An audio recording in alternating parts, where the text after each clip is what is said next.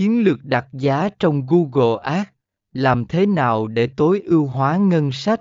Phần 11 phân tích cạnh tranh, điều này liên quan đến việc tìm hiểu về các đối thủ trong ngành của bạn.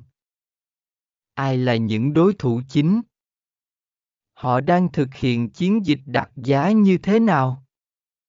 Điều này sẽ giúp bạn hiểu rõ vị trí cạnh tranh của bạn trong thị trường. B. Cách xác định điểm khác biệt của sản phẩm hoặc dịch vụ của bạn điều quan trọng là biết vì sao sản phẩm hoặc dịch vụ của bạn nên được xem xét và mua, và điều này thường liên quan đến điểm khác biệt. Một số yếu tố quan trọng để xác định điểm mạnh của bạn bao gồm